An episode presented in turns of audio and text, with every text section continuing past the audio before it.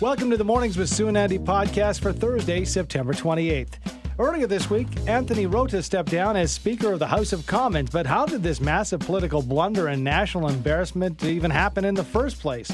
We get the thoughts of David Marples, professor of Russian and East European history from the University of Alberta. A new poll from RBC shows Canadians know fraud is a real issue, but they don't know what to do if their data is compromised. We get some tips and strategies to protect your data and how to respond if it's been compromised with Adam Evans, Chief Information Security Officer at RBC. And finally, food is way too expensive to waste. Ahead of the International Day of Awareness of Food Loss and Waste, we discuss the small steps you can take to help reduce food waste and at the same time lower your grocery bill. We speak with Sarah Soteroff, Senior PR Manager with Too Good to Go. Good morning to you, Professor. Thanks so much for being with us. Yeah, my pleasure. Eh, do we even know how? I mean, maybe this isn't really a question for you because it's just one that's perplexed a lot of us. But you know, how this veteran was invited to the House of Commons. Eh, how did we find out his actual ties to Nazi Germany? Well, I think um, he was invited by the speaker. Um, apparently, lived in the same region, and I understand that it was his son who suggested that you know he might attend the, the ceremony for reception for Volodymyr Zelensky. And you know, this this is not a well-known unit, perhaps, but it, it, it among the Ukrainian community, it's it's quite well known, and we do have uh, a large number of them came to Canada after the war, uh, having surrendered to the British and the Americans and ended up in DP camps. Uh, and then they came to Canada. And um, in 1985, when we had a Deschênes Commission um, investigating war criminals living in Canada, uh, they were most they were mostly exonerated. You know, no war c- criminals were found. But since then, there's been a lot more research. Archives have opened, and we're getting new information all the time. And it turns out that um, they, some of them did commit crimes, and um, you know they took part in campaigns in Poland, in uh, in Slovakia and, and, Slovenia by the end, and um, didn't leave a particularly good record behind them. This does also shine the light, Professor, on the fact that you know Nazis in our country. How common is something like this to have former Nazis living in Canada now, making Canada their home? Well, I would look at it in a, in a couple of ways. Um, you know, first of all, yes, they, they are Nazis, but most of them who came here lived under Poland in the interwar period. And then the Soviets came in in September 1939, uh, behaved pretty badly towards all populations. First of all, they attacked the Poles, and then they started deporting Ukrainians. And right at the start of the war, they massacred uh, Ukrainian political prisoners who were in jails before the Germans could get there. So the the intensity of feeling against the Soviets, against the Red Army, um, was pretty strong in this area, despite the fact that you know at least two million fought in the Red Army, so they were fighting on both sides. So after the, you know, as the war began, tide turned, the Germans were losing, and then the Red Army was coming back. And at that point, in the far western part of Ukraine, many Ukrainians took the chance of joining up with this army that the Germans put together um, rather than face the Soviets on their own or get deported to Germany for slave labor. So the choices were grim, whichever they did. Mm. Uh, I'm not saying they're great choices. Obviously, they weren't, but at the same time, uh, their situation was was somewhat unique. Uh, Professor, how does Russia's narrative about the Second World War how does that impact the, this current controversy, and uh, you know why does it matter on this international scale that we're experiencing right now? Well, Russia's using the war as its main propaganda ploy right now, and it's the main reason for its current national identity is that Russia claims to have won the war and liberated uh, democracy or democratic states from Nazi Germany. And the narrative excludes the Western participation altogether. And the enemy is now equated with Ukrainian nationalists, but also with the Western states who are accused of not really pulling their weight and not opening up a second front on time, etc. So it is very much every single Russian is reading this in their media every single day about World War II heroism and war crimes committed by Ukrainians. So Russia's equated war crimes and collaboration with Germany with the current Ukrainian regime and claiming it's, it's the same thing. This is the same thing being repeated over and over again. So something like this happens, you know, uh, a, a, really stupid mistake where someone who served in a Nazi SS unit is brought into parliament and, and mm-hmm. celebrated and applauded. It plays right into Russian propaganda, mm-hmm. and they've made big use of this, uh, as have a number of pro-Russian um, academics and uh, in North America at the same time. We are speaking with David Marples, Distinguished University Professor of Russian and East European History from the University of Alberta. And, Professor, I know that uh, historically Canada has been uh, viewed as very kindly on the world stage when it comes to all cultures, when it comes to being respectful to, to world events, for example. Uh, something like this, though, how badly could our reputation be tarnished, or will this be a blip to, depending on uh, how it's handled moving ahead? Well, I think it, it will open up a lot of other questions um, as to, you know, why monuments, for example, that commemorate um, people who fought the Soviets after the uh, during and after the war, wh- why they're still retained, you know, why there are cemeteries for the Waffen SS division members who, who died, put in a, you know, put in a certain area with with a plaque. Um, it's a little bit like um, indigenous um, people suffering and then uh, removing a lot of monuments and changing them. And the same thing happens, I think, with World War II. But of course, it's further and further away in terms of time. So there are very few people alive now who were who were collaborating or fighting during World War II. And this was a rare exception. I mean, this guy was 98. Mm. Um, so I think that kind of that kind of thing is going to come up. Um, were there more? Are more? What what else do we need to look at? Um, could this happen again? How can we stop it happening again? Um, but the history of Ukraine in World War II is incredibly complex because there's no state and its lands are divided up beforehand between four different states and then they're occupied by two armies. And they look on the Soviet side, Stalin, as the worst of the two because that's the one they've experienced. They don't know about Nazi Germany because they've not lived there. They know that Stalin executed their people in the purges, that there was a massive famine in 1933 that killed 4 million people in eastern Ukraine. This is what their experience is. And so you can perhaps see why some of them favored, you know, what we see as ultimate evil, the Nazi state, as opposed to the Soviet one. It is a fascinating discussion. I don't think it's one that's going away anytime quickly. Thank you so much for your perspective this morning, David. Thanks for joining us. Yeah, you're very welcome. Anytime. Thanks, David Marples, Distinguished University Professor of Russian Eastern European History at the University of Alberta. A new poll from RBC shows Canadians know fraud is an issue, but they don't know what to do if their data is compromised. Do you know what to do if you become a victim of fraud or an online scam? Well, it's uh, we've got a little help here for you if you don't. Joining us to talk some tips and strategies to protect your data is Adam Evans, Chief Information Security Officer at RBC. Hi, Adam.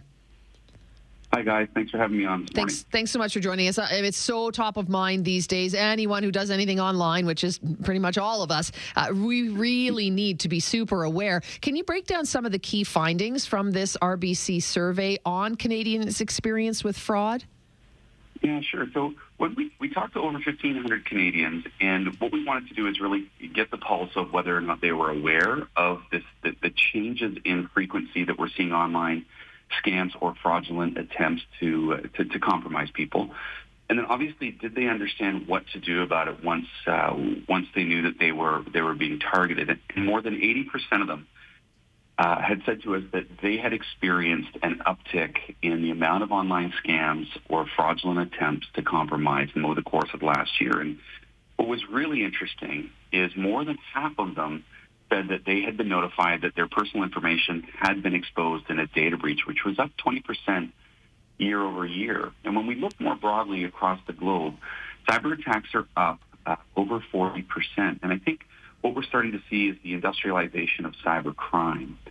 So although our, the, the Canadians that we talked to uh, understood that there was this uptick in, in cyber crime, what they what they didn't understand, and more than 60% of them said to us that they, they don't know what steps to take to recover or at least to deal with the event when it happens to them. Wow, interesting, and that, that huge increase that, that that's quite shocking. Mm-hmm. So, I'm wondering, Adam, what factors are contributing to the increase in these data breaches?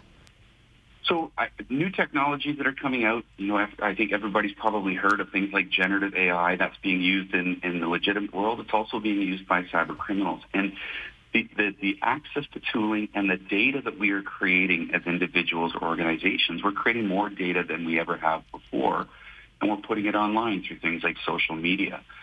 And threat actors are, are collecting that information and they're using it to target individuals or organizations from across the globe. So we're going to see this continued rise in the number of attacks that are targeting not just Canadian citizens, but citizens around the world.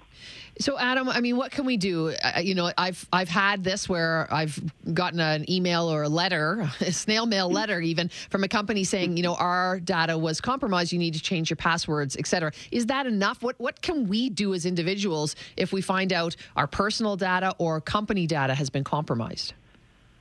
So the first thing I, I always recommend, especially if it's an individual, is you have to notify your financial institutions if you believe the information that's been compromised would allow a threat actor to gain access to your most sensitive online accounts. So financial institutions can track for any sort of fraudulent transactions that would be happening against your accounts. That would be the first thing.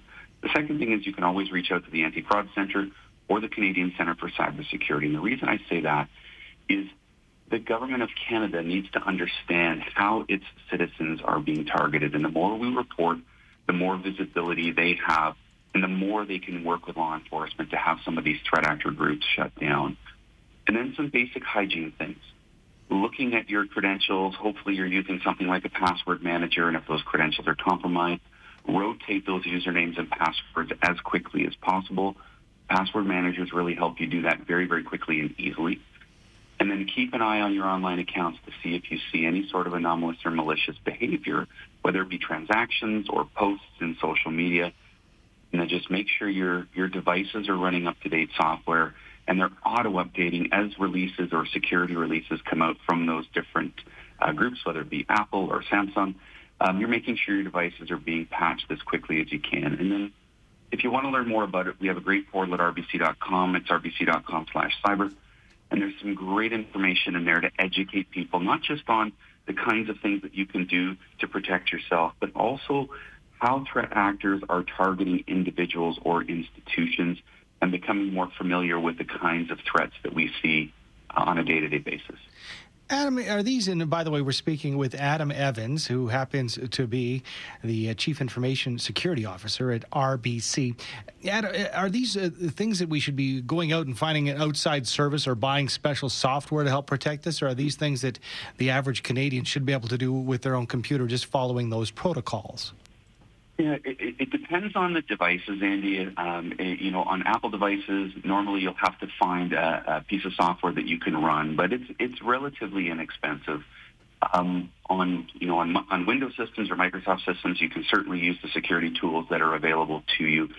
Password managers, there are free ones out there, uh, but you know you can you can pay for one. They're about twenty dollars. There are pieces of software that you can purchase to make things easier for yourself. It doesn't have to be expensive.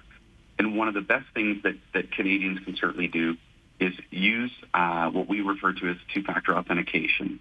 There are applications, Microsoft Authenticator, Google Authenticator, that you can put onto your devices that will ask you for one-time codes to access your most sensitive accounts. That creates another layer of security that will help you protect your most sensitive information as well as access to your most sensitive accounts. Do you know, you know, this is a global issue. It's uh, obviously when you talk about the online world, it has no borders across the globe. But are we in better shape or about the same as, as other countries? Or do other countries have it right when it comes to cybersecurity of their citizens? I would say, you know, across the globe, the, the, the mature countries, the United States, Canada, uh, the UK, countries in Europe, we're getting it right.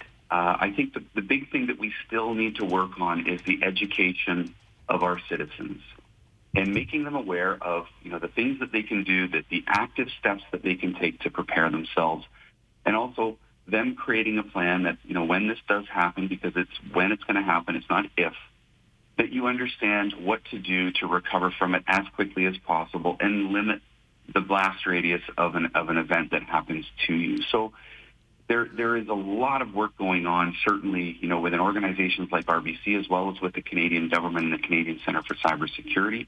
to raise awareness, but we have to do a better job. Is there a site? Does RBC have a site? Is what would you recommend for people if they're looking for a little more information in terms of, you know, if your data is compromised or some of the tips and tricks to to make sure that it doesn't happen as best we can? Any sites that you would recommend for us, Adam?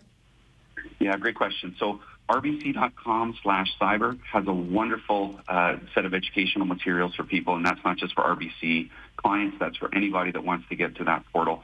And the Canadian Center for Cybersecurity has wonderful resources that people can consume, whether it's small, medium-sized businesses or individuals to educate themselves with regards to cybersecurity.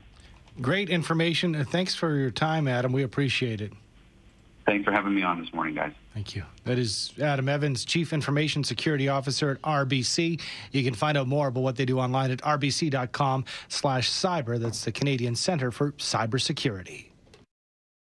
Tomorrow is the International Day of Awareness of Food Loss and Waste. And if you've been to the grocery store lately, obviously, you know food is way too expensive to waste even a little bit of. Joining us to talk about how to reduce food waste at home is Sarah Soteroff, Senior PR Manager with Too Good to Go. Hi, Sarah. Thanks for being with us.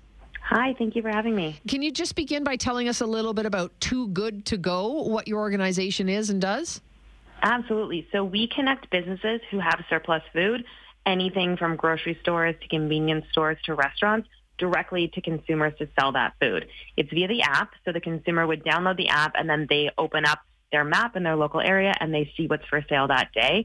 There's a huge discount, which is amazing for consumers because as you were saying, food prices are going through the roof. So it helps consumers to get lower cost food and at the same time helps businesses to recoup what would otherwise be lost revenue on that food they'd have to throw away if it didn't get sold that day. Food waste also contributes hugely to greenhouse gas emissions and to our rising climate, so we're all then doing our part to help lower that impact. Very cool. Yeah, we're just on the site right now. Sue's uh, scrolling through. Boy, what a great opportunity. And is, is it nationwide or, or, more so just in Canada? Yeah. No, so we launched officially in Canada two years ago, and we have been um, in Alberta, across Alberta, for about a year now.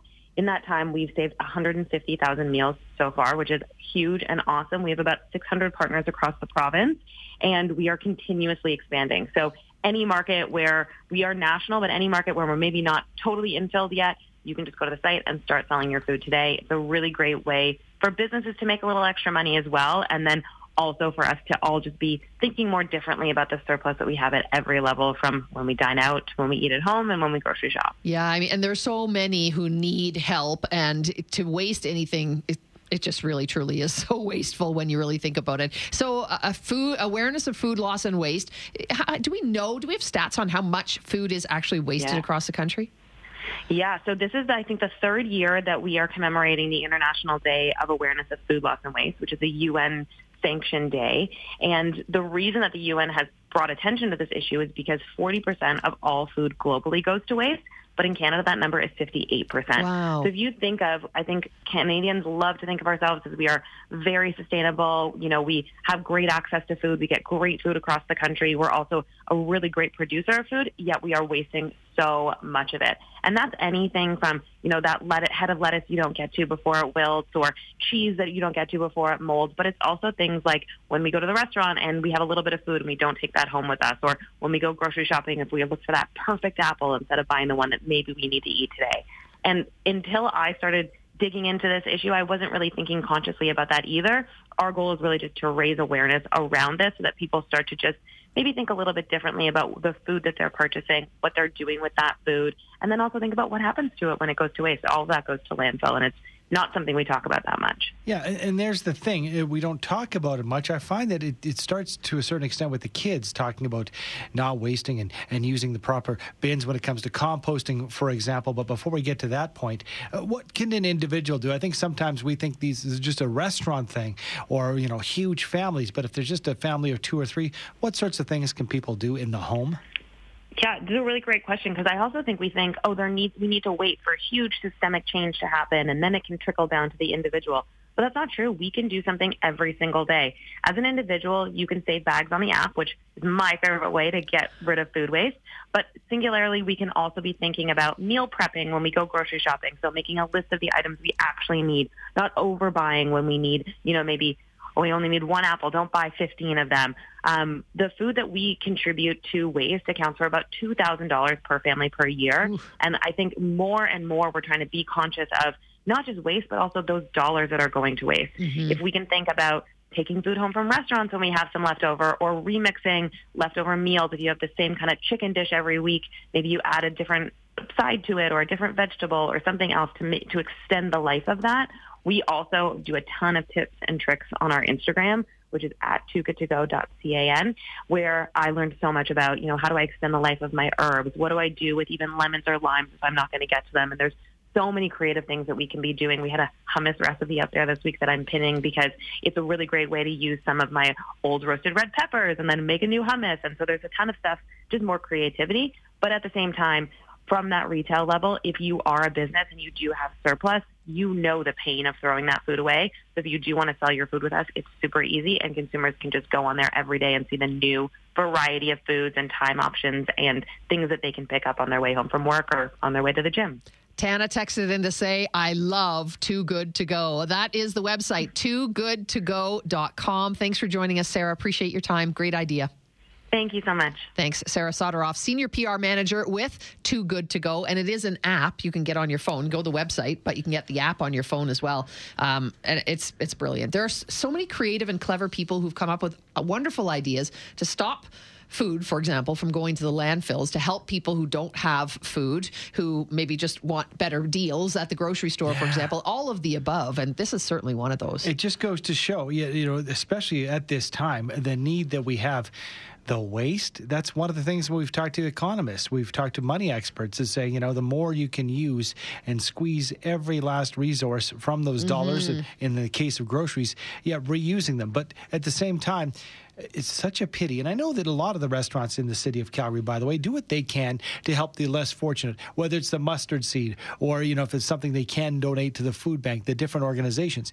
But in the end, get these apps and even those grocery store apps that have those flash uh, freezers or whatever they call the flash uh, app. Yep. You know, there's yep. so many great opportunities. You just have to be diligent and uh, be in the know, really.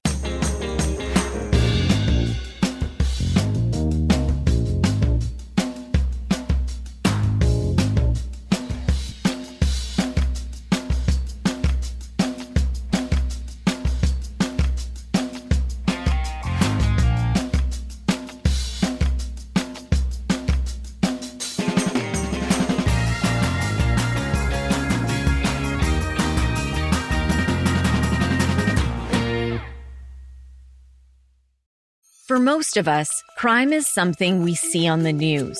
We never think it could happen to us until it does. Loved ones are gone, and for the survivors, the scars will never heal. I'm Nancy Hixt, a senior crime reporter for Global News. And on this season of Crime Beat, I'll take you inside some of the most serious crime stories I've covered. Season 6 of Crime Beat is available now on Spotify, Apple Podcasts, Amazon Music, and all podcast platforms.